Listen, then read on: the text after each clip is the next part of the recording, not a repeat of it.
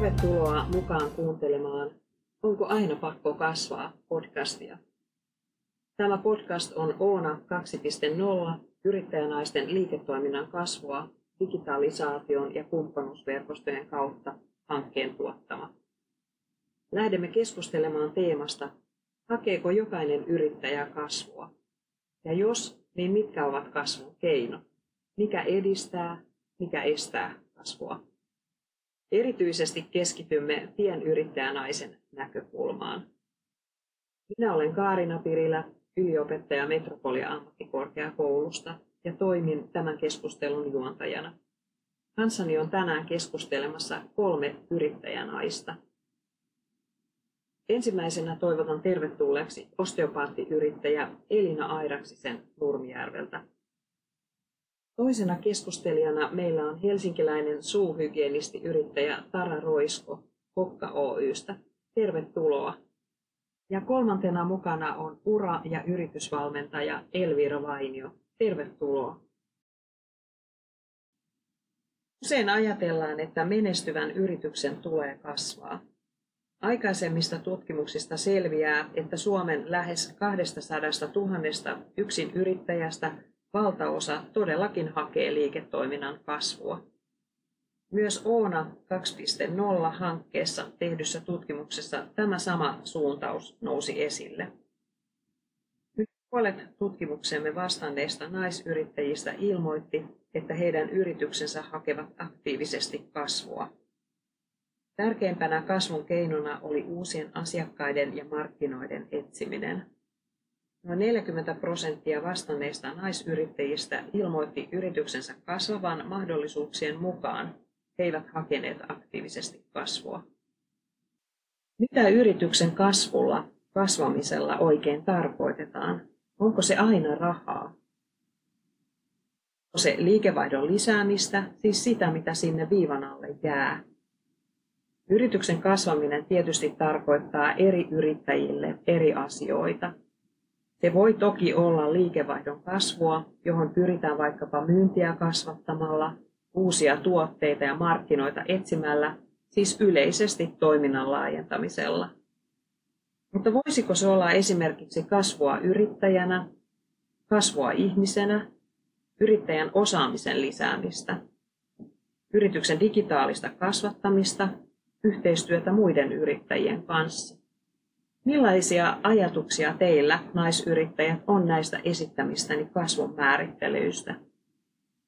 Ensimmäisenä kysyn sinulta Elina yrityksestäsi. Mitä kasvaminen sinulle merkitsee? Oletko suunnitellut yrityksesi kasvattamista? Hmm.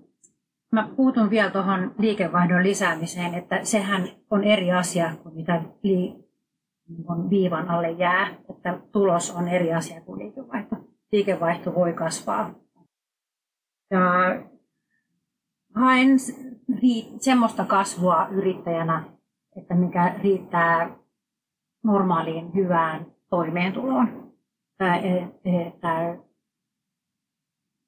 se, koska riittävä määrä rahaa vie pois sitä epävarmuutta, mikä yrittäjyyteen liittyy. Entä sinä, Tara? Mitä kasvaminen sinulle merkitsee? Oletko sinä suunnitellut yrityksesi kasvattamista? No mä skannasin, kun tuli tämä podcast-juttu, niin skannasin niin oikeastaan tätä yritysuraa 2000 vuodesta lähtien. Ja siinä alussa oli sellainen hirveä hype, että mä tein ihan hulluna valkaisuja, hampaiden valkaisuja, kun mä ekana niitä rupesin Suomessa tekemään näitä nopeita valkaisuja. Sitten sit tuli fyysisiä rajoitteita, kun teki liikaa töitä ja sen johdosta sitten hakeuduin sinne hahmoterapeuttikoulutukseen ja sitten tietenkin oma terapia siinä piti käydä kanssa ja sen jälkeen mä oon aina niin kuin käyttänyt sitä sanontaa, että kunnianhimo lähti, mutta elämänlaatu parani. Ja se on jotenkin se mun kasvun motto tai tavallaan yrityksen toiminnan motto, että, että, että, että mä teen asioita että mä olen onnellinen ja mä nautin sitä työstäni, mikä oli yksi tämä hankokin, että se voi olla, että sinne viivaalle jää vähemmän kuin se hanko, mutta, mutta mä rakastan sitä paikkaa ja siellä on sen verran töitä, että mä pystyn pitämään sen. Eli mä oon niin kuin ehdottomasti sitä mieltä, että et, et, et mä haluan kuollakin onnellisena ja silloin se tarkoittaa sitä, että mun, mun, mun iso osa elämää on yrittäjyys, niin silloin se täytyy olla laadu. Laadukkuus on siinä, että mä tykkään tehdä sitä. Todella mielenkiintoinen näkökulma. Entä sinä Elvira? Mitä kasvaminen sinulle merkitsee yrittäjänä? Oletko miettinyt näitä yrityksen kasvamiseen liittyviä asioita? Kyllä. Ja haluan kasvattaa ja kehittää, kehittää yritys, yritystäni samaa mieltä olen edellisen puhujan kanssa. Se ei saa tapahtua hyvinvoinnin kustannuksella. Että jos hyvinvointi kärsii, niin sitten pitää pysähtyä ja, ja, ja, ja miettiä.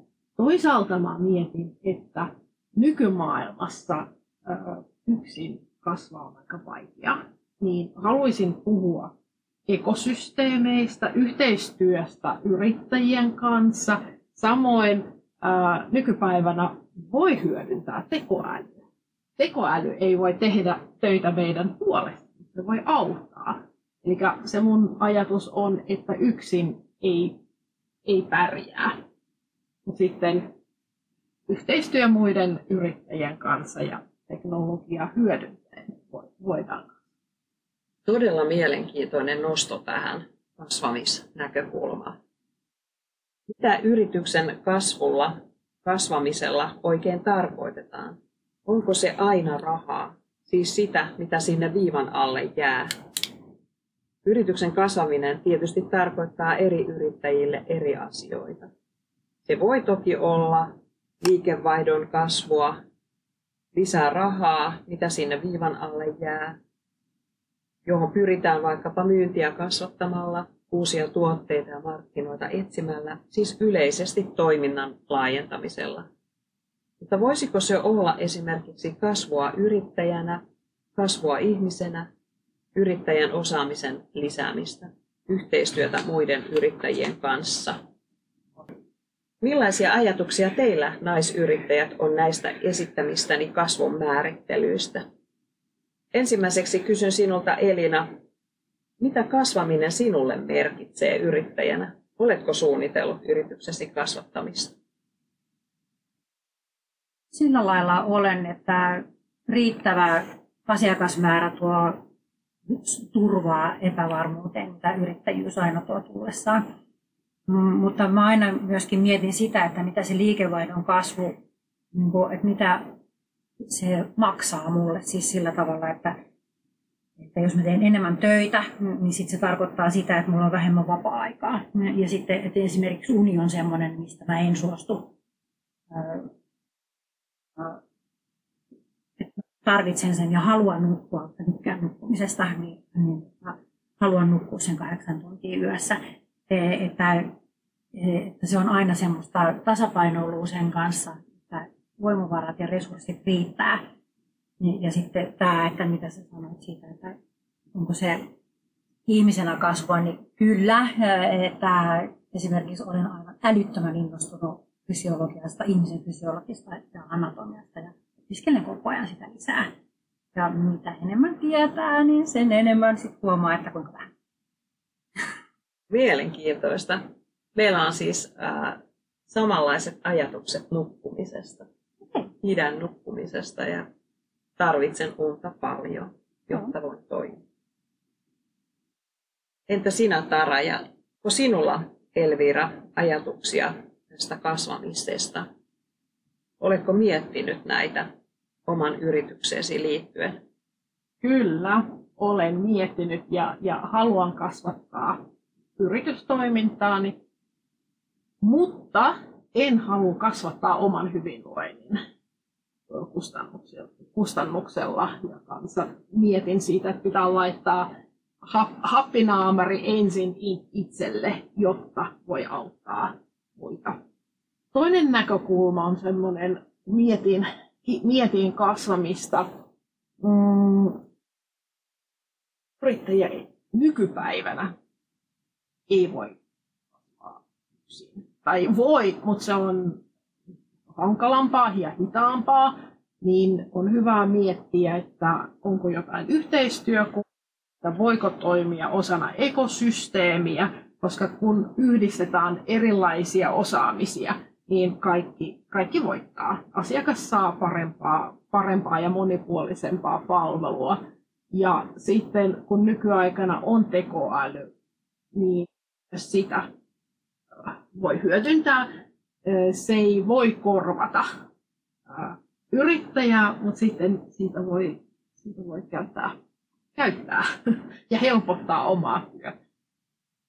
Tuossa todella mielenkiintoinen näkökulma, tekoälyn käyttäminen yrityksen kasvattamisessa. Kyllä. Tuosta samaa mieltä, että täytyy olla se yhteistyöverkosto, että varsinkin terveydenhoitoalalla mä niin osteopaattina huomaan sen, että kuinka on semmoisia tiettyjä juttuja, mitä on suuhygienistin osaamisalue tai mikä on sitten se semmoinen niin yhteinen työsarka, mikä on sitten taas osteopaatilla suuhygienistillä, että sillä tavalla, että se ö, yhteistyössä saadaan todellakin parempaa palvelua. No, mä lähetän tosi paljon purentaa asiakkaita just, just tota, fysioterapiaa tai osteopatiaa. Joo. Se on, se on niin, niin yleistä, se on Joo. Tässä stressiyhteiskunnassa. Eli tulkiksenko mä oikein, että yhteistyöllä kasvaminen verkostojen avulla on, on ehkä se, mitä kannattaisi entistä enemmän nostaa esille. Että ei välttämättä niin, että minä teen yksin kaiken, vaan käytän muita ammattilaisia. Sillä lailla saan enemmän asiakkaita ja, ja yritykseni kasvaa. Ja ehkä se ei edes liity kasvuun, vaan se liittyy siihen, että mä voin tehdä sitä, missä mä oon hyvä ja mistä mä tykkään. Eli kun, kun mä teetän mainokset ADllä tai lähetän asiakkaita niin kuin jatkohoitoon, niin silloin mä voin keskittyä siihen, mikä on se mun osaamisalue, ilman, ilman edes mitään kasvun ajatuksia.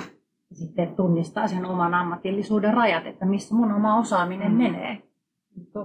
Ja niihin haluaa käyttää omaa aikaa, koska aika on rajallinen. Et, et, et, vähän ehkä kannattaa miettiä, että mistä tykkää, mikä tuo iloa ja ehkä mitä muut eivät pysty tekemään. Koska mainoksia ehkä joku tekee paremmin kuin minä. Tai kyllä pystyn tekemään kirjanpitoa, mutta mulle menee paljon aikaa. Mä käytän kirjanpitopalveluja ja mä oon tosi onnellinen niistä ja maksan niistä hyvin mielelläni. Todellakin. Tämä on mielenkiintoista. Eli niiden verkostojen ja muiden ammattilaisten käyttäminen tuo sitä omaa hyvinvointia ja, ja mahdollisesti myös sitten yrityksen kasvamista jossain määrin. Mun yksi motto on, että delegoi ennen kuin olet kusessa.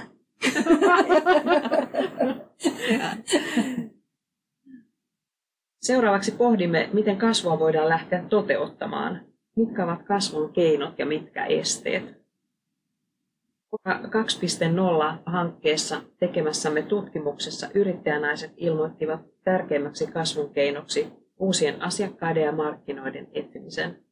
Myös oman osaamisen vahvistaminen nousi voimakkaasti esille kasvun keinona. Kolmanneksi tärkeimpänä kasvun keinoina yrittäjät ilmoittivat kehittämänsä uusia tuotteita ja palveluita – ja äsken puhumamme verkostoituminen nousi myös siellä esille kasvun keinona. Millaisia ajatuksia nämä mainitsemani kasvun keinot teissä herättää? Nostan erityisesti esille tuon oman osaamisen vahvistamisen. Mitä osaamista naisyrittäjät teidän mielestänne tarvitsevat yrityksen kasvattamiseen? Millaisia ajatuksia, tarpeita teillä esimerkiksi on?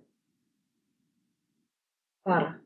Kertoisitko sinä tästä kasvun keinoista? No yksi on tämä, että tämän koko kevään on osallistunut siihen digitaalisen markkinoinnin kehittämiseen ja, ja sosiaalinen media niin kuin hoitoalallahan se, että kun se siihen saa sen säännöllisyyden, niin se on halpa tapa markkinoida ja tuoda niin kuin omaa osaamista esille. Ja sitten niin tällaisena miten pitkään yrittäneenä jo yli keski-ikäisenä, tai mikä tämä nyt on tämä oma ikämääritelmä, niin se on niin kuin tosi uutta. Mutta se se on samalla niin aika mielenkiintoista ja se on se, mikä pitää itse tehdä, että yritin ulkoistaa, mutta ei onnistunut. Mun on niin tosi vaikea ajatella sitä kasvun keinona. Mä koko ajan laitan sen rahan sinne, että mun täytyy oma jakorasia vaihtaa jotenkin. Et mä alan ajattelemaan, että se mun itseni jatkuva kehittäminen, joka on ihan musta itsestäänselvyys, että se on niin myös kasvua. Se on aika hyvä, niin jotenkin se on, se on tosi makea ajatus. Joo, ihanaa. Mites Elvira?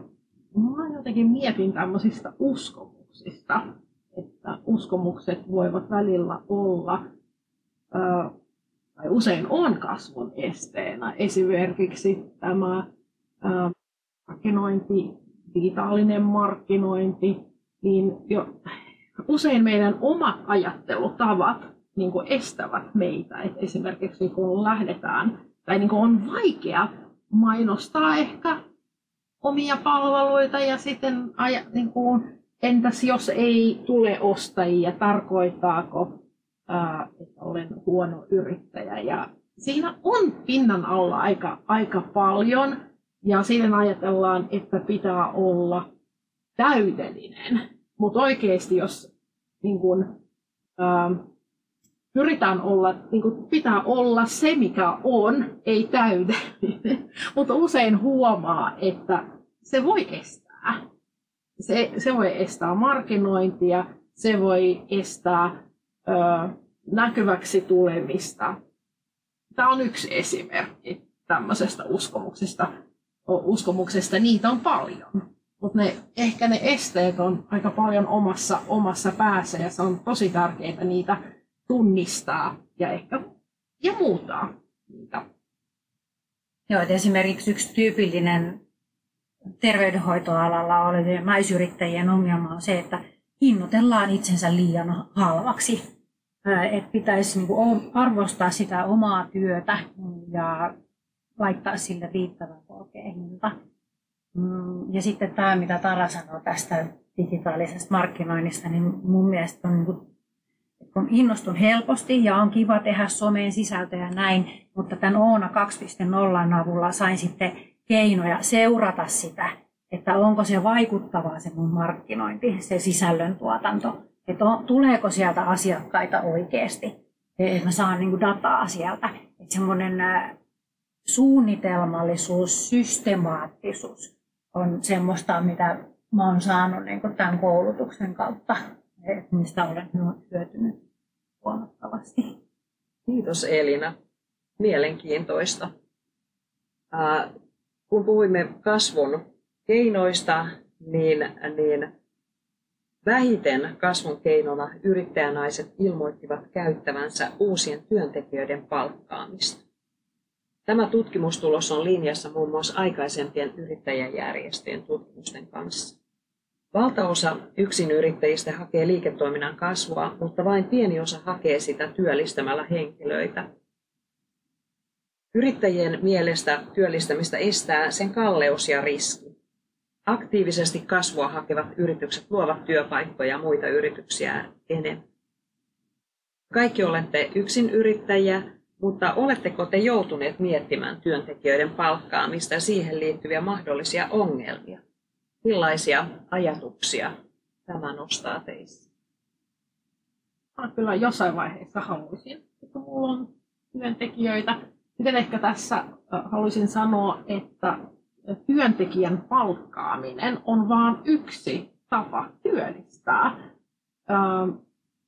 Osaamista voi esimerkiksi ostaa toiselta yrittäjältä, on yksi keino, tai yrittäjältä, tai sitten voi käyttää henkilöstövuokrausfirmoja, käyttää oppisopimusta.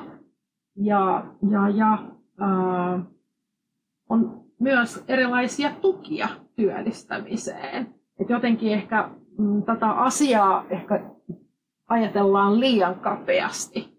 Et se on vain yksi keino muiden joukossa. Et musta tuntuu, että myös näistä muista keinoista ei olla toisia. Ja sitten on hyvä katsoa, missä vaiheessa yritys on. Jossain vaiheessa, kun, jos kysyntä on tasaista, kannattaa palkata, mutta jos on paljon urakkoita, niin ehkä muut vaihtoehdot sopivat paremmin. Kiitos Elvira. Mitäs Tara? No mä jotenkin, mä oon tosi taskuskannaa tätä mennyttä, niin silloin jossain vaiheessa mulla oli puoli kuusi tuntia päivässä apulainen, joka vastasi puhelimeen ja teki, teki tota ajanvaraukset ja kaikki. Mutta nyt on sähköinen ajanvarausjärjestelmä. Mä sen heti, kun se vaan oli mahdollista, kaikki laskut menee nyt niin kuin maksupalvelu. Tai siis et niin paljon on tullut tätä tällaista digitaalista mahdollista hyödyntää, eli ei tarvi enää sellaista toimistoapulaista. Ei tule puheluita, kaikki menee sähköisesti, ajanvaraukset ja tiedustelutkin tulee sähköisesti. Et siihen niin kuin on tullut ihan valtava, valtava muutos tässä 20 vuodessa, kun meikäläinen on ollut. Samoin kuin se, että markkinointi onnistuu tosi paljon niin, me, tota, Googlen ja Facebookin ja Instagramin kautta. Sitten se kliininen tekeminen, että se on sitten semmoinen, mutta meillä se on täysin tällaista, että nyt kaikki haluaa hampaiden valkaisu ja pahajuisen hengityksen hoidon ja hammaskiven poisto, kun kesä tulee. Ja sitten niinku vuodenvaihteessa yy, on ihan hiljasta, että niinku, et, et se, se, se, on todella sesonkiluontosta. Ja sitten se ongelma on se, että jotenkin niinku meidän alalla ei, ollaan jotenkin totuttu siihen palkkatyöhön vielä. Niin kun, että kun mä aina ajattelen jotain kosmetologia tai kyssäriikin tai osteopaatiikin, niin lähdetään jo siinä ajatuksessa koulutuksessa, että ruvetaan yrittäjäksi. Mutta suuhygienistit vielä lähtee jotenkin vähän sillä ajatuksella, että mennään palkkatyöhön. Eli yrittäjiä, niin kuin yrittäjiä on tosi vähän ja sitten se ei ole mahdollista, niin kuin joku mm. kevyt yrittäjyys vielä meidän alalla. Että se ei onnistu, se laskutussysteemi. Että on sellaisia ongelmia paljon, että tota, että sitten niin sit jotenkin kaiken sen selvittäminen – niin sitten on helpompaa, jos taas laskee oman työnsä rahassa. Siinä se on hyvä. Ne on helpompi niin tehdä itse duunit. Mites Elina? No mä oon miettinyt sillä lailla, että just, että aikaisemman koulutettu hierojan kokemuksen perusteella tehnyt 17 vuotta sitä ennen opiskeluja, niin paljon tietoa siitä, että miten ihminen kohdataan, miten ihmistä hoidetaan manuaalisesti ja näin. Musta olisi ihanaa jakaa sitä tietoa. Ja olen miettinyt niin kuin, ottamista siihen ja näin, mutta se on hankalaa sille, kun mulla on hoitohuone kotona. Tai siis erillinen tila, mutta kuitenkin sille, että tullaan meidän pihan läpi siihen, että, että sitten jos mulla on toinen ihminen siellä ja mä oon puutarhasta, ja kun mä teen töitä vahvasti omalla persoonallani ja ne ihmiset on niin kuin muuhun lailla kiinnittyneitä, niin sitten se, että saisinko mä sitten rauhassa tehdä näitä uskomuksia, mitä mm. yrittäjillä on, niin kuin, että mitä on niin kuin palkkaamisen esteitä, niin sitten, että saisinko mä olla siellä omassa puutarhassani rauhassa viettämässä vapaa-päivää, antaisinko minä itselleni luvan olla rauhassa siellä vai pohtisinko minä töitä, kun se työntekijä siellä nyt tekee töitä että siinä on paljon tämmöisiä erilaisia. Ja tästä me päästäänkin seuraavaan keskusteluaiheeseen, eli keskeisimmät kasvun esteet keskittyivät tässä kyselyssämme itse yrittäjään. Ei voi lisätä omaa työaikaa, yritystoiminta henkilöityy yrittäjään, kuten Elina sanoi, ja oman jaksamisen rajat, Ra siitä myös hyvin, ja oman osaamisen puute. Yllättäen kyselyyn vastanneet yrittäjät eivät pitäneet omaa perhetilannetta juuri lainkaan kasvun esteenä, mitä itse ajattelin, että naisyrittäjä voisi vastata, että perhe on kasvun este, mutta se ei noussut tässä ollenkaan esille.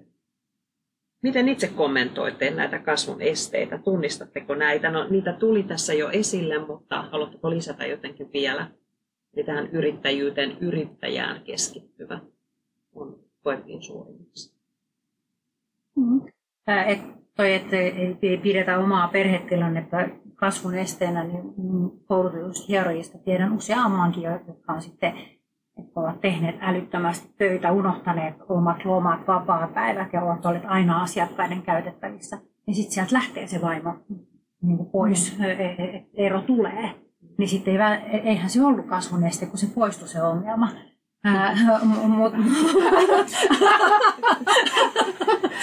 mutta oma jaksaminen on silleen, että mä oon ajatellut alusta saakka, että, että mulla on, on niin kuin neljä viikkoa kesälomaa, mulla on kuukauden, ei kun toi viikon talviloma, sitten todennäköisesti ihminen sairastaa viikon vuodessa, niin olen varannut siihenkin niin kuin yhden viikon. Ja jos sitten en sairastakaan, niin sitten se on bonusloma. jatkaisin. Usein kun puhutaan yrittäjästä ja yrittäjyydestä, niin tulee se mielikuva semmoisesta henk- niin henkilöstä. Usein hänestä piirretään sellainen mielikuva, että hän ei lomaile ja tekee pitkiä päiviä. Ja varmasti semmoisia yrittäjiä on, mutta on myös yrittäjiä, jotka pitää, pitää lomia ja pitää huolta, huolta omasta hyvinvoinnista. Mun mielestä heitä pitäisi ja heitä pitäisi kertoa. Toisaalta semmoinen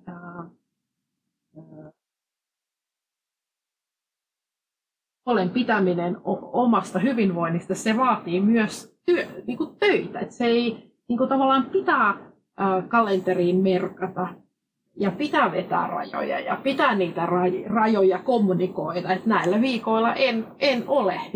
Koska jos mä en laita, ää, jos mä en blokkaa kalenteria, joku vie sen ajan. Että mun pitää aktiivisesti itse pitää huolta siitä omasta hyvinvoinnista.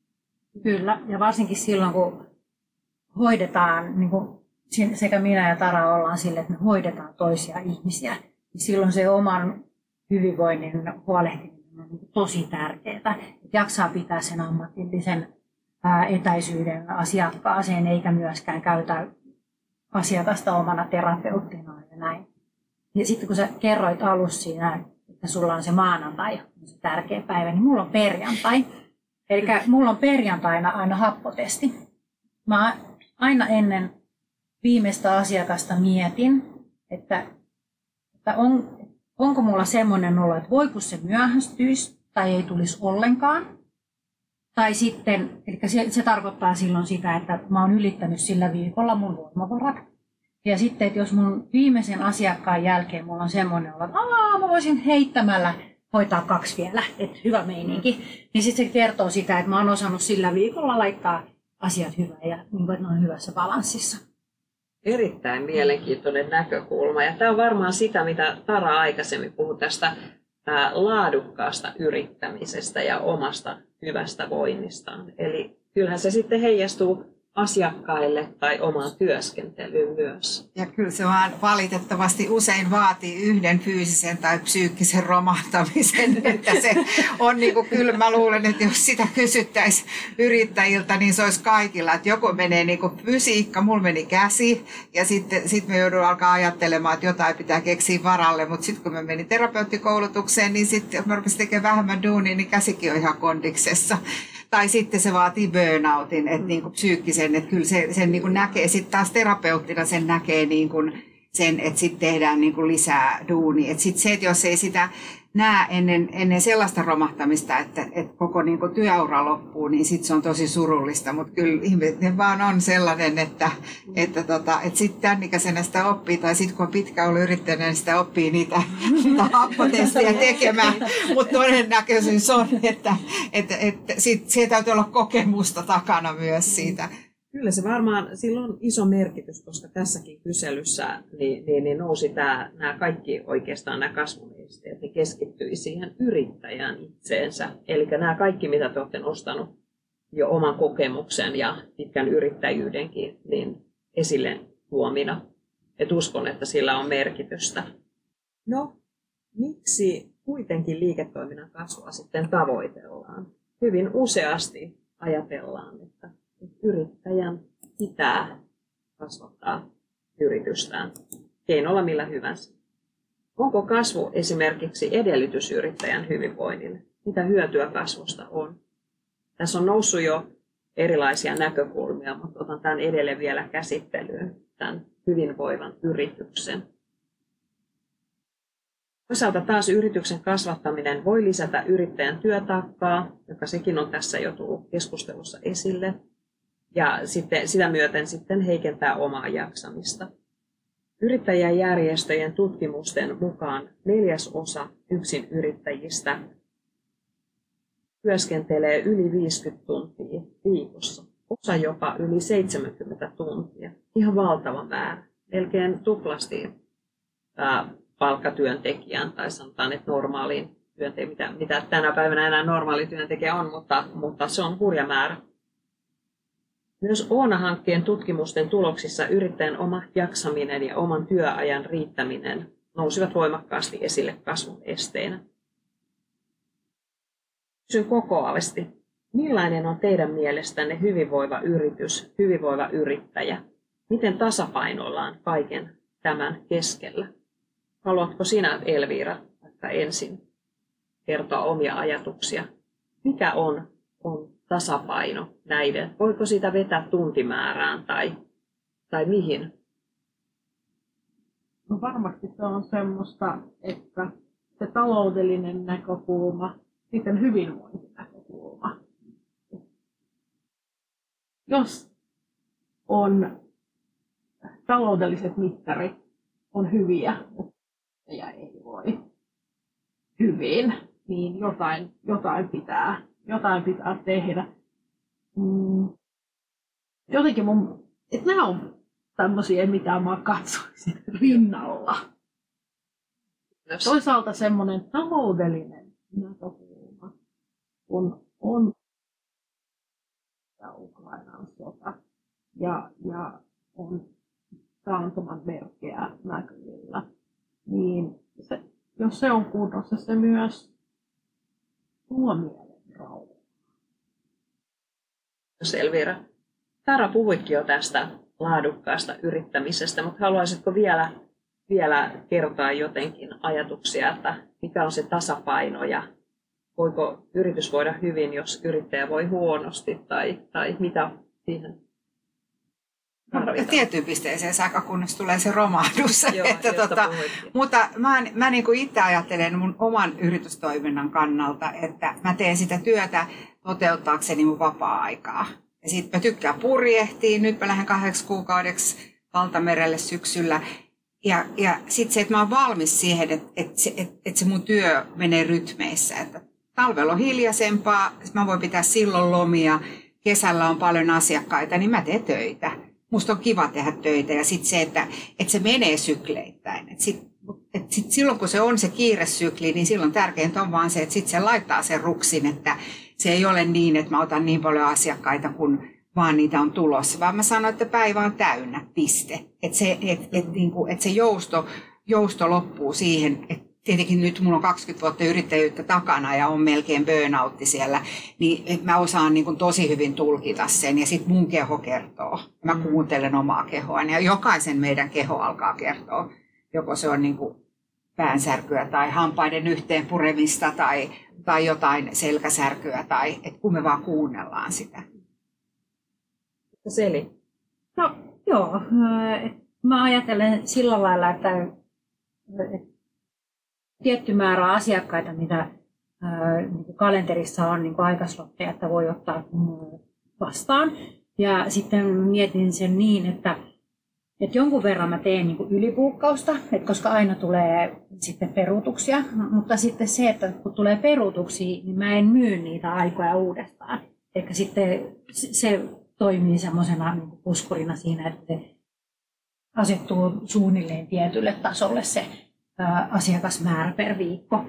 Mm, ja sitten just se, että toisaalta on niin sitä semmoista tiettyä aaltoliikettä siinä, että vuoden aika vaikuttaa siihen, että esimerkiksi Röyks on silleen niin, että kesällä tulee mökkiläisiä paljon, niin sitten mä teen niin eri, että mä teen vähemmän päiviä, mutta pidempiä päiviä.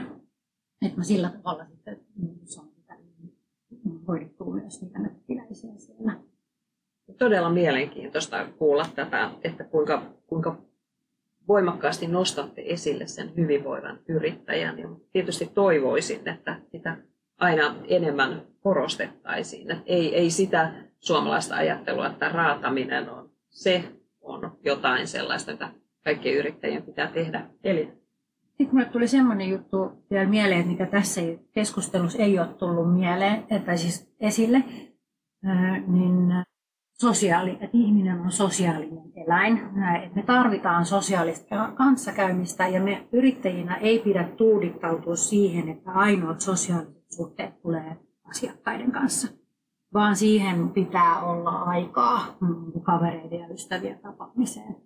Että se on, niin kuin auttaa palautuvaan siitä hoitotyöstä. Todella hyvä nosto. Kiitos siitä. Korona-aikana se oli ihanaa, kun mä ainakin elin ihan erakkona, että mä pysyin terveenä. Niin sitten sit mulla oli asiakkaaltakin tunnin välit, niin tota, että mä siivosin, tein niin kuin leikkaus oli olosuhteet. Ja sitten kun oli semmoisia, asiakkaat rakasti jakaa, kun se oli ainoa, mihin ne tuli, uskalsi tulla. Ja sitten itse sai, niin kuin, että se oli, se oli niin kuin noin kaksi vuotta, vuoden yli ne sosiaaliset kontaktit oli asiakkaat. Silloin se oli ihanaa kyllä, mutta muuten se ei todellakaan ole hyvä asia. Nyt on hyvä kohta kuitenkin lopettaa varsinainen keskustelu tähän. Oona 2.0-hankkeessa tarkoituksena on ollut edesauttaa naisyrittäjien liiketoiminnan kasvua, erityisesti digitalisaation ja verkostoitumisen avulla. Ja nehän on tässä nyt noussut myös meidän keskustelussa todella esille nämä, nämä tärkeinä pointteina.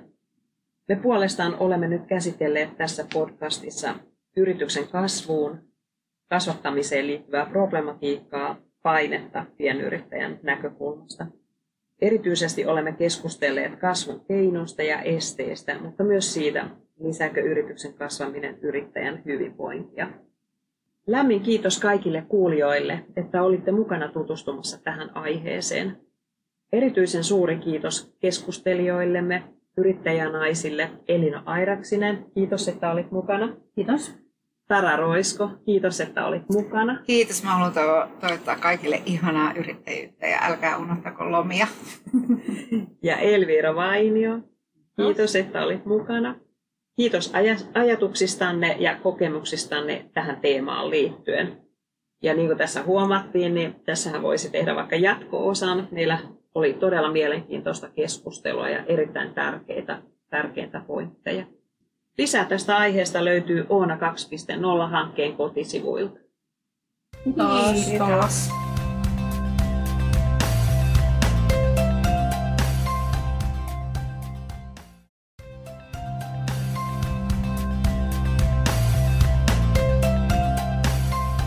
Tervetuloa mukaan kuuntelemaan Onko aina pakko kasvaa podcastia. Tämä podcast on Oona 2.0 yrittäjänaisten liiketoiminnan kasvua digitalisaation ja kumppanuusverkostojen kautta hankkeen tuottama. Lähdemme keskustelemaan teemasta, hakeeko jokainen yrittäjä kasvua? Ja jos, niin mitkä ovat kasvun keinot? Mikä edistää, mikä estää kasvua? Erityisesti keskitymme pienyrittäjänaisen näkökulmaan. Minä olen Kaarina Pirilä, yliopettaja Metropolia ammattikorkeakoulusta ja toimin tämän keskustelun juontajana. Kanssani on tänään keskustelemassa kolme yrittäjänaista. Ensimmäisenä toivotan tervetulleeksi osteopaattiyrittäjä Elina Airaksisen Nurmijärveltä. Toisena keskustelijana meillä on helsinkiläinen suuhygienisti-yrittäjä Tara Roisko Kokka Oystä. Tervetuloa. Ja kolmantena mukana on ura- ja yritysvalmentaja Elvira Vainio. Tervetuloa. Usein ajatellaan, että menestyvän yrityksen tulee kasvaa. Aikaisemmista tutkimuksista selviää, että Suomen lähes 200 000 yksin yrittäjästä valtaosa todellakin hakee liiketoiminnan kasvua. Myös Oona 2.0-hankkeessa tehdyssä tutkimuksessa tämä sama suuntaus nousi esille. Nyt puolet tutkimuksemme vastanneista naisyrittäjistä ilmoitti, että heidän yrityksensä hakevat aktiivisesti kasvua. Tärkeimpänä kasvun keinona oli uusien asiakkaiden ja markkinoiden etsiminen. Noin 40 prosenttia vastanneista naisyrittäjistä ilmoitti yrityksensä kasvavan mahdollisuuksien mukaan he eivät hakeneet aktiivisesti kasvua. Mitä yrityksen kasvulla, kasvamisella oikein tarkoitetaan? Onko se aina rahaa? Onko se liikevaihdon lisäämistä, siis sitä, mitä sinne viivan alle jää? Yrityksen kasvaminen tietysti tarkoittaa eri yrittäjille eri asioita. Se voi toki olla liikevaihdon kasvua, johon pyritään vaikkapa myyntiä kasvattamalla uusia tuotteita ja markkinoita etsimällä, siis yleisesti toiminnan laajentamisella. Mutta voisiko se olla esimerkiksi kasvua yrittäjänä, kasvua ihmisenä, yrittäjän osaamisen lisäämistä? yrityksen digitaalista kasvattamista, yhteistyötä muiden yrittäjien kanssa. Millaisia ajatuksia teillä, naisyrittäjät, on näistä esittämistäni kasvun määrittelyistä? Ensimmäisenä kysyn sinulta Elina yrityksestäsi. Mitä kasvaminen sinulle merkitsee? Oletko suunnitellut yrityksesi kasvattamista? Hmm. Mä puutun vielä tuohon liikevaihdon lisäämiseen, että sehän on eri asia kuin mitä li- niin viivan alle jää. Että tulos on eri asia kuin liikevaihto. Liikevaihto voi kasvaa. Ja haen semmoista kasvua yrittäjänä, että mikä riittää normaaliin hyvään toimeentuloon. Että se, koska riittävä määrä rahaa vie pois sitä epävarmuutta, mikä yrittäjyyteen liittyy. Entä sinä, Tara? Mitä kasvaminen sinulle merkitsee? Oletko sinä suunnitellut yrityksesi kasvattamista? No mä skannasin, kun tuli tämä podcast-juttu, niin skannasin niin oikeastaan tätä yritysuraa 2000 vuodesta lähtien. Ja siinä alussa oli sellainen hirveä hype, että mä tein ihan hulluna valkaisuja, hampaiden valkaisuja, kun mä ekana niitä rupesin Suomessa tekemään näitä nopeita valkaisuja. Sitten sit tuli fyysisiä rajoitteita, kun teki liikaa töitä ja sen johdosta sitten hakeuduin sinne hahmoterapeuttikoulutukseen ja sitten tietenkin oma terapia siinä piti käydä kanssa ja sen jälkeen mä oon aina niin kuin käyttänyt sitä sanontaa, että kunnianhimo lähti, mutta elämänlaatu parani. Ja se on jotenkin se mun kasvun motto tai tavallaan yrityksen toiminnan motto, että, että, että, että mä teen asioita, että mä olen onnellinen ja mä nautin sitä työstäni, mikä oli yksi tämä hankokin, että se voi olla, että sinne viivaalle jää vähemmän kuin se hanko, mutta, mutta mä rakastan sitä paikkaa ja siellä on sen verran töitä, että mä pystyn pitämään sen. Eli mä oon niin kuin ehdottomasti sitä mieltä, että, että, että, että mä haluan kuollakin onnellisena ja silloin se tarkoittaa sitä, että mun mun, mun iso osa elämää on yrittäjyys, niin silloin se täytyy olla laadu. Laadukkuus on siinä, että mä tykkään tehdä sitä. Todella mielenkiintoinen Entä sinä Elvira? Mitä kasvaminen sinulle merkitsee yrittäjänä? Oletko miettinyt näitä yrityksen kasvamiseen liittyviä asioita? Kyllä. Ja haluan kasvattaa ja kehittää, kehittää yritystä yritystäni samaa mieltä olen edellisen puhujan kanssa. Se ei saa tapahtua hyvinvoinnin kustannuksella. Että jos ö, hyvinvointi kärsii, niin sitten pitää pysähtyä ja, ja, ja, ja miettiä. Toisaalta mä mietin, että nykymaailmassa ö, yksin kasvaa on aika vaikea, niin haluaisin puhua ekosysteemeistä, yhteistyöstä yrittäjien kanssa. Samoin ää, nykypäivänä voi hyödyntää tekoälyä. Tekoäly ei voi tehdä töitä meidän puolesta, se voi auttaa. Eli se mun ajatus on, että yksin ei, ei pärjää. Mutta sitten yhteistyö muiden yrittäjien kanssa ja teknologiaa hyödyntäen voidaan Todella mielenkiintoinen nosto tähän kasvamisnäkökulmaan. Mitä yrityksen kasvulla, kasvamisella oikein tarkoitetaan? Onko se aina rahaa, siis sitä, mitä sinne viivan alle jää? Yrityksen kasvaminen tietysti tarkoittaa eri yrittäjille eri asioita. Se voi toki olla liikevaihdon kasvua, lisää rahaa, mitä sinne viivan alle jää, johon pyritään vaikkapa myyntiä kasvattamalla, uusia tuotteita ja markkinoita etsimällä, siis yleisesti toiminnan laajentamisella. Mutta voisiko se olla esimerkiksi kasvua yrittäjänä, kasvua ihmisenä, yrittäjän osaamisen lisäämistä, yhteistyötä muiden yrittäjien kanssa? Millaisia ajatuksia teillä, naisyrittäjät, on näistä esittämistäni kasvun määrittelyistä? Ensimmäiseksi kysyn sinulta Elina, mitä kasvaminen sinulle merkitsee yrittäjänä? Oletko suunnitellut yrityksesi kasvattamista? Sillä lailla olen, että riittävä asiakasmäärä tuo turvaa epävarmuuteen, mitä yrittäjyys aina tuo tullessaan. Mm, mutta mä aina myöskin mietin sitä, että mitä se liikevaihdon kasvu, niin että mitä se maksaa mulle siis sillä tavalla, että, että jos mä teen enemmän töitä, niin sit se tarkoittaa sitä, että mulla on vähemmän vapaa-aikaa. Ja sitten että esimerkiksi uni on semmoinen, mistä mä en suostu. Tarvitsen sen ja haluan nukkua, että tykkään nukkumisesta, niin, niin haluan nukkua sen kahdeksan tuntia yössä. E, että, että se on aina semmoista tasapainoilua sen kanssa, että voimavarat ja resurssit riittää. Ja sitten tämä, että mitä sä sanoit siitä, että onko se ihmisenä kasvua, niin kyllä, että esimerkiksi olen aivan älyttömän innostunut fysiologiasta, ihmisen fysiologista ja anatomiasta ja opiskelen koko ajan sitä lisää. Ja mitä enemmän tietää, niin sen enemmän sit huomaa, että kuinka vähän. Mielenkiintoista. Meillä on siis äh, samanlaiset ajatukset nukkumisesta. Pidän nukkumisesta ja tarvitsen unta paljon, jotta voin toimia.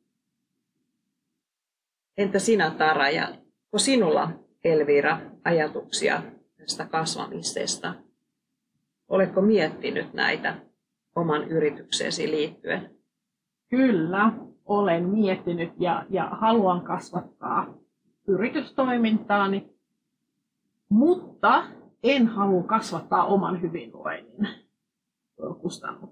kustannuksella. Ja kanssa mietin siitä, että pitää laittaa happinaamari ensin itselle, jotta voi auttaa muita. Toinen näkökulma on semmoinen, mietin, mietin kasvamista.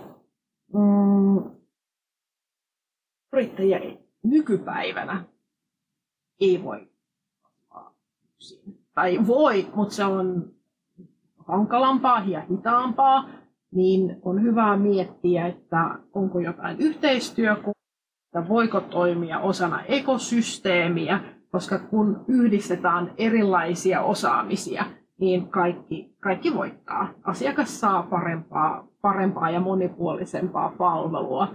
Ja sitten kun nykyaikana on tekoäly, niin sitä voi hyödyntää. Se ei voi korvata yrittäjää, mutta sitten siitä voi, siitä voi käyttää, käyttää ja helpottaa omaa työtä. Olisi todella mielenkiintoinen näkökulma, tekoälyn käyttäminen yrityksen kasvattamisessa. Kyllä. Tuosta samaa mieltä, että täytyy olla se yhteistyö verkosto, että varsinkin terveydenhoitoalalla mä niin osteopaattina huomaan sen, että kuinka on semmoisia tiettyjä juttuja, mitä on suuhygienisten osaamisaluetta ja mikä on sitten se semmoinen niin yhteinen työsarka, mikä on sitten taas osteopaatilla ja suuhygienistillä, että sillä tavalla, että se ö, yhteistyössä saadaan todellakin parempaa palvelua. No, mä lähetän tosi paljon purentaa asiakkaita just, just tota, fysioterapiaa tai osteopatiaa. Joo. Se on, se on niin, niin yleistä se on Joo. tässä stressiyhteiskunnassa. Eli tulkiksenko mä oikein, että yhteistyöllä kasvaminen verkostojen avulla on, on ehkä se, mitä kannattaisi entistä enemmän nostaa esille. Että ei välttämättä niin, että minä teen yksin kaiken, vaan käytän muita ammattilaisia sillä lailla saan enemmän asiakkaita ja, ja yritykseni kasvaa. Ja ehkä se ei edes liity kasvuun, vaan se liittyy siihen, että mä voin tehdä sitä, missä mä oon hyvä ja mistä mä tykkään. Eli kun, kun mä teetän mainokset ADllä tai lähetän asiakkaita niin kun jatkohoitoon, niin silloin mä voin keskittyä siihen, mikä on se mun osaamisalue, ilman, ilman edes mitään kasvun ajatuksia sitten tunnistaa sen oman ammatillisuuden rajat, että missä mun oma osaaminen mm. menee. Ja niihin haluaa käyttää omaa aikaa, koska aika on rajallinen. Et, et, et, vähän ehkä kannattaa miettiä, että mistä tykkää, mikä tuo iloa ja ehkä mitä muut eivät pysty tekemään. Koska mainoksia ehkä joku tekee paremmin kuin minä. Tai Kyllä pystyn tekemään kirjanpitoa, mutta mulle menee paljon aikaa. Mä käytän kirjanpitopalveluja ja mä oon tosi onnellinen niistä ja maksan niistä hyvin mielelläni. Todellakin. Tämä on mielenkiintoista. Eli niiden verkostojen ja muiden ammattilaisten käyttäminen tuo sitä omaa hyvinvointia ja, ja mahdollisesti myös sitten yrityksen kasvamista jossain määrin. Mun yksi motto on, että delegoi ennen kuin olet kusessa.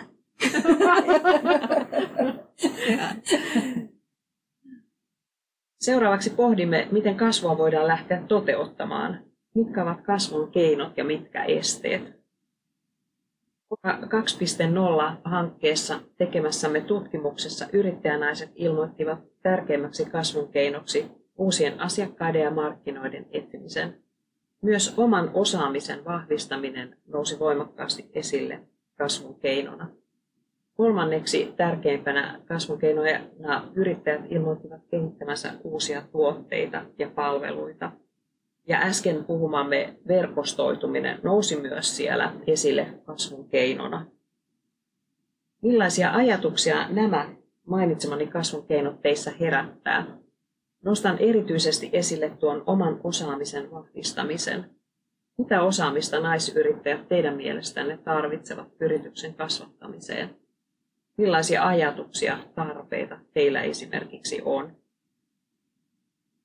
Para, kertoisitko sinä tästä kasvun keinoista? No yksi on tämä, että tämän koko kevään on osallistunut siihen digitaalisen markkinoinnin kehittämiseen ja, ja sosiaalinen media niin kuin hoitoalallahan se, että kun se siihen saa sen säännöllisyyden, niin se on halpa tapa markkinoida ja tuoda niin kuin omaa osaamista esille.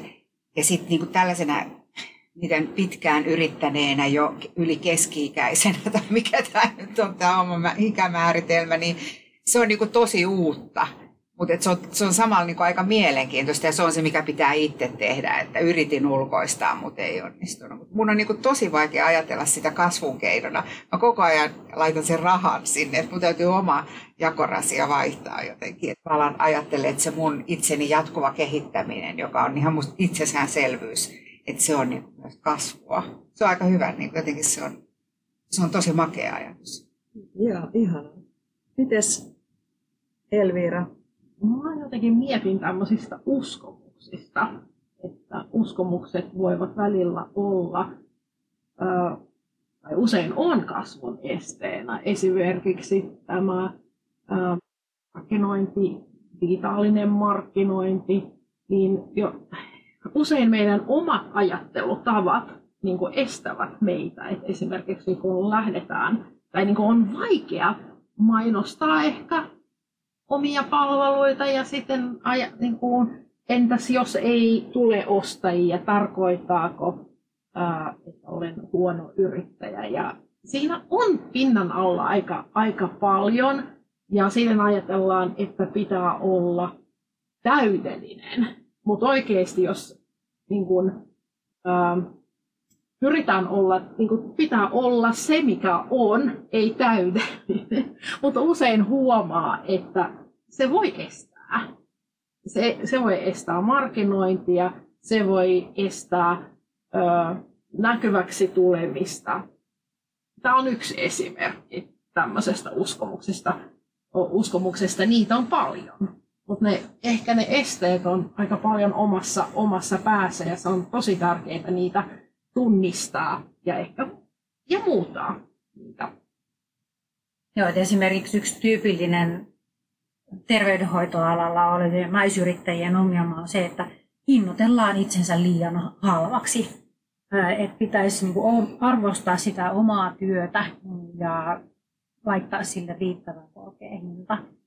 Mm, ja sitten tämä, mitä Tara sanoi tästä digitaalisesta markkinoinnista, niin mun mielestä on, niin kuin, kun innostun helposti ja on kiva tehdä someen sisältöjä näin, mutta tämän Oona 2.0 avulla sain sitten keinoja seurata sitä, että onko se vaikuttavaa se mun markkinointi, se sisällön tuotanto, että on, tuleeko sieltä asiakkaita oikeasti, että mä saan niin dataa sieltä, että semmoinen suunnitelmallisuus, systemaattisuus on semmoista, mitä mä oon saanut niin tämän koulutuksen kautta, että mistä olen hyötynyt huomattavasti.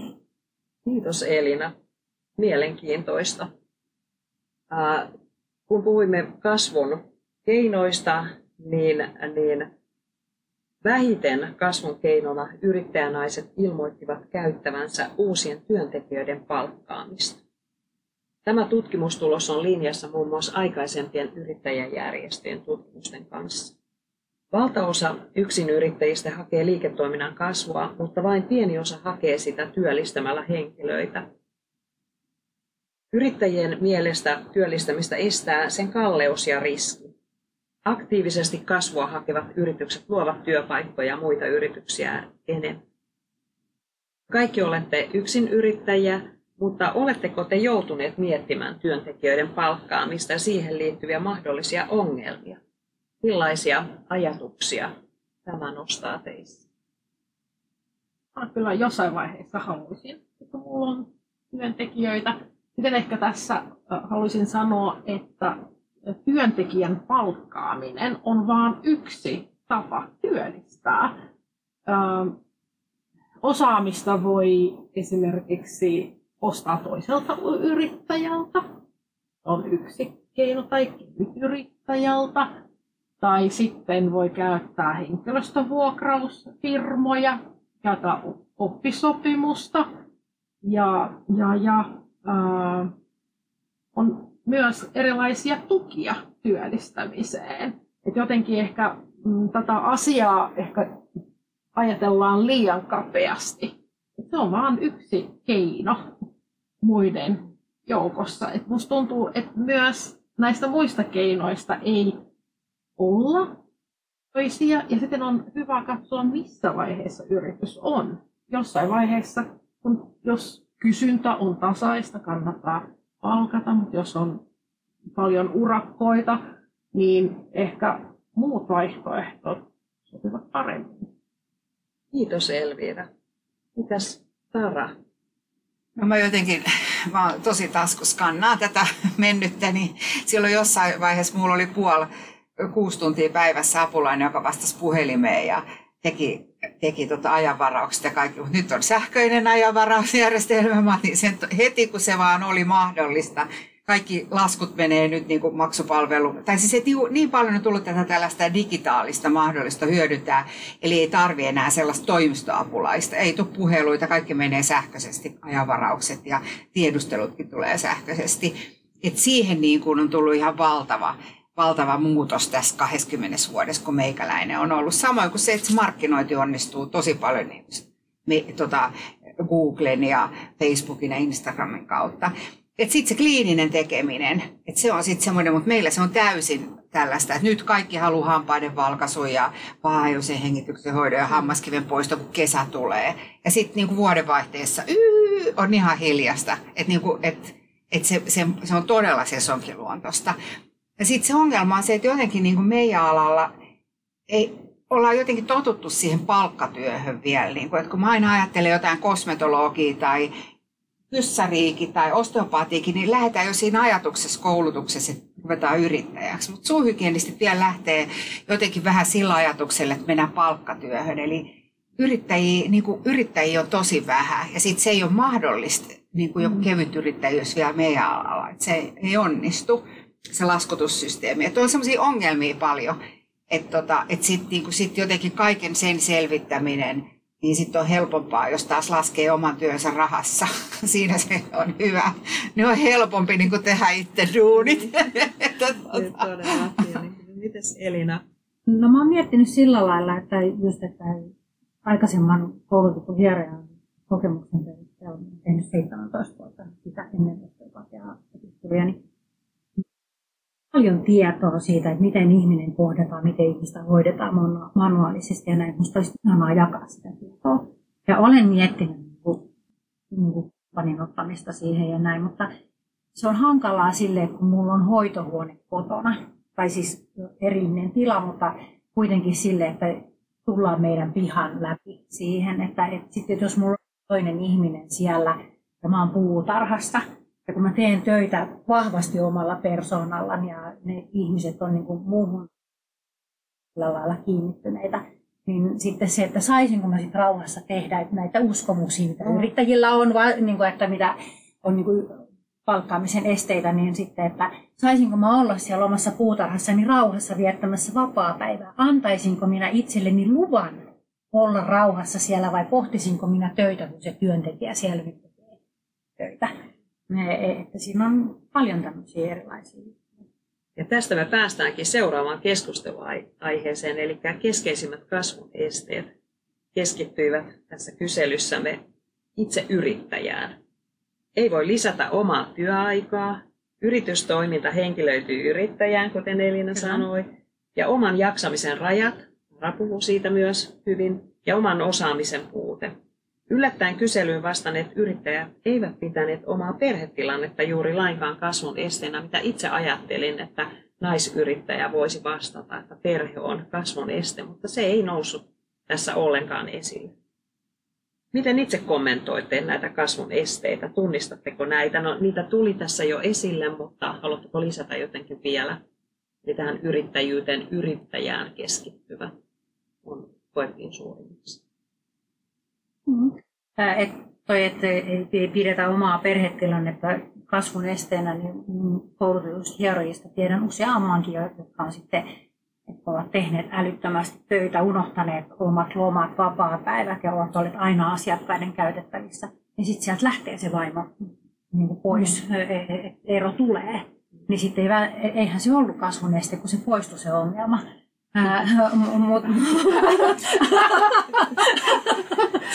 Mutta, oma jaksaminen on silleen, että mä oon ajatellut alusta saakka, että, mulla on, niin neljä viikkoa kesälomaa, mulla on kuukauden, ei toi viikon talviloma, sitten todennäköisesti ihminen sairastaa viikon vuodessa, niin olen varannut siihenkin niin kuin yhden viikon. Ja jos sitten en sairastakaan, niin sitten se on bonusloma.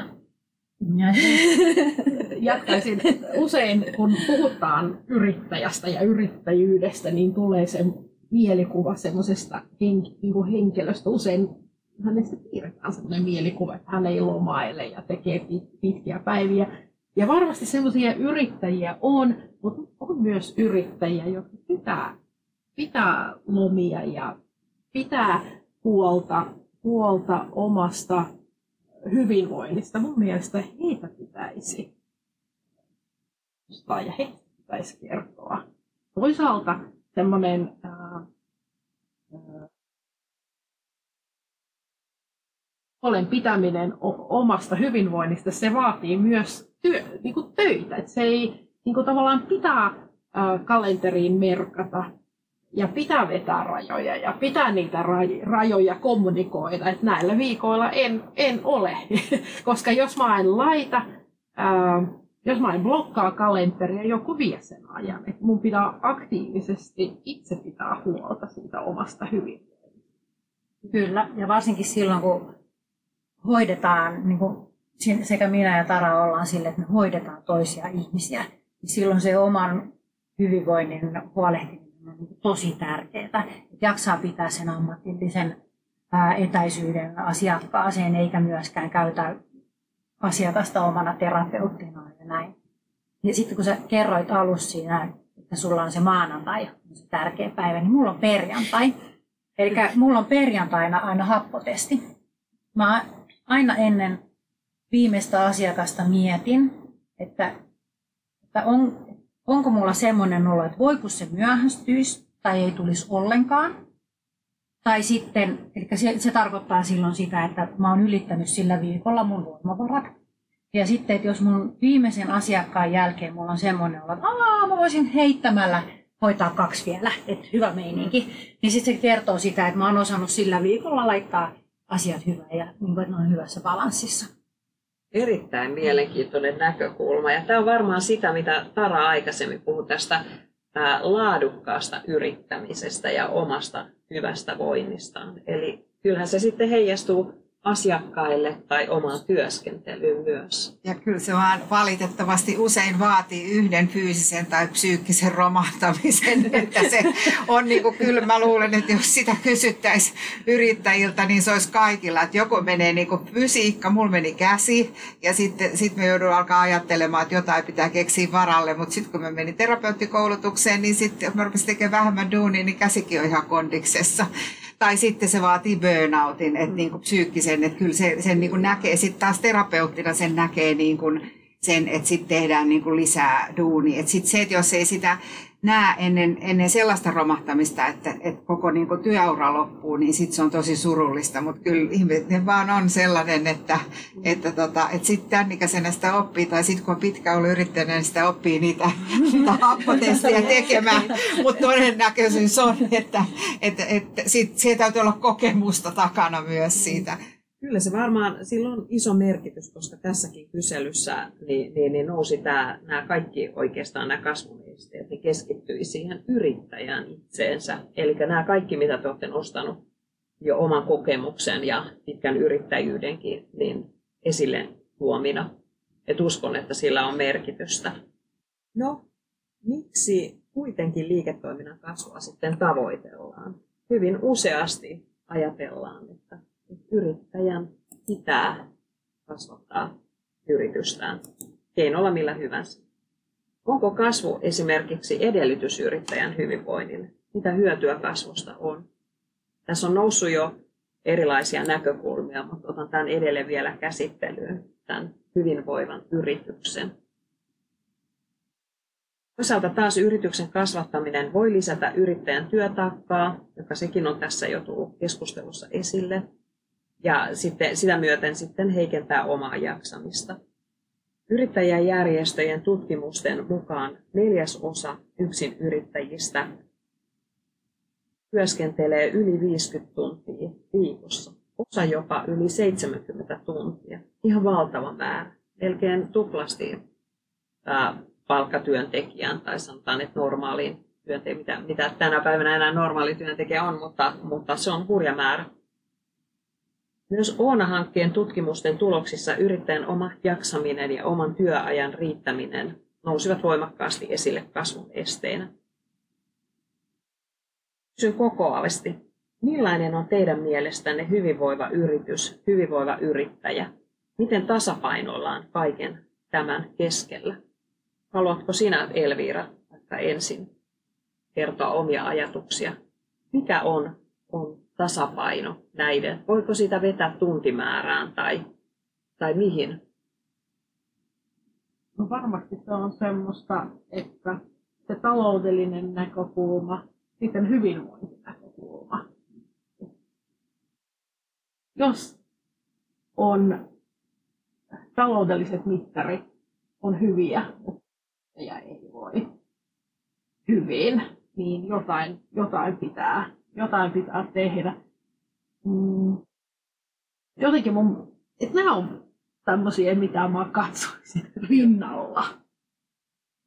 Yes. Toisaalta semmoinen taloudellinen näkökulma, kun on Ukrainan sota ja, ja on taantuman merkkejä näkyvillä, niin se, jos se on kunnossa, se myös tuo Elvira.